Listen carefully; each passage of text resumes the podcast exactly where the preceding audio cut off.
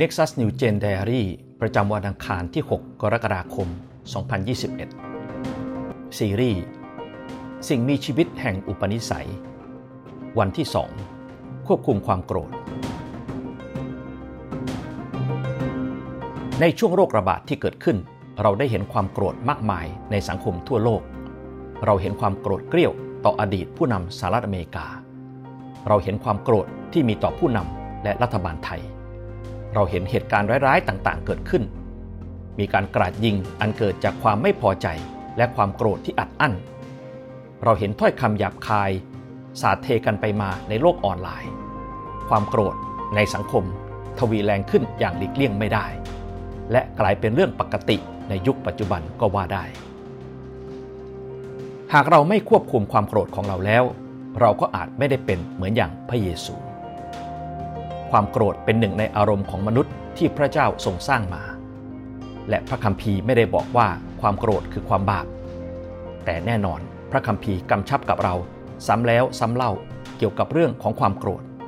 ไม่ว่าจะบันทึกอยู่ในพระธรรมเอเฟซัสบทที่ 4 ข้อ 26 จะโกรธก็โกรธได้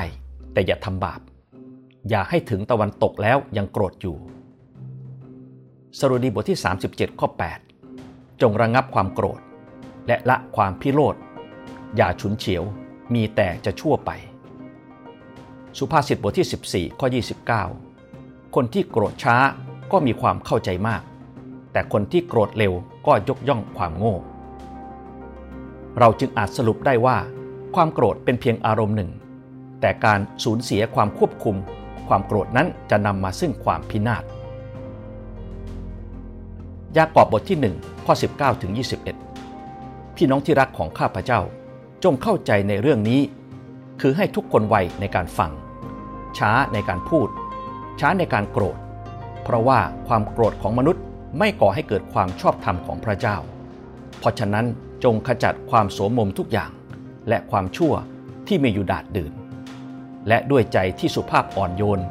จงน้อมใจรับพระวจนะที่ทรงปลูกฝังไว้แล้วนั้น ซึ่งสามารถช่วยจิตวิญญาณของพวกท่านให้รอดได้ เมื่อเราโกรธเราจะผลักไสผู้คนให้ห่างออกไป บางคนใช้ความโกรธเพื่อขับเคลื่อนงาน เจ้านายบางคนดุด่าลูกน้องเพื่อกระตุ้นให้เขาพัฒนา พ่อแม่บางคนอาจจะดุว่าและโมโหใส่ลูกๆ เพื่อให้จดจำและไม่ทำพฤติกรรมแย่ๆอีก บางครั้งเราอาจตะโกนด่าพนักงานร้านอาหารที่ทำผิดพลาด เพื่อหวังให้เขาปรับปรุง หรือเราอาจจะขึ้นเสียงใส่เพื่อนร่วมงาน เพื่อหวังให้เขาตั้งใจทำงานให้มากขึ้น หลายครั้งที่ความโกรธดูเหมือนจะได้ผล แต่ก็เป็นเพียงแค่ชั่วครู่ ความโกรธจะทำให้เกิดความกลัว และในระยะยาวแล้ว เราต่างหากที่เป็นฝ่ายสูญเสีย